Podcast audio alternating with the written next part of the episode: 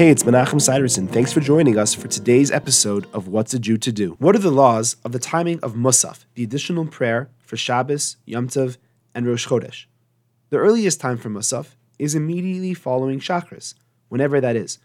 Although it is forbidden to daven Musaf before Shachris, if you did daven Musaf before Shachris, you have fulfilled your obligation. The latest time for Musaf is as follows. Ideally, one should start Musaf before Mincha Gedola, which is half an hour after halachic noon.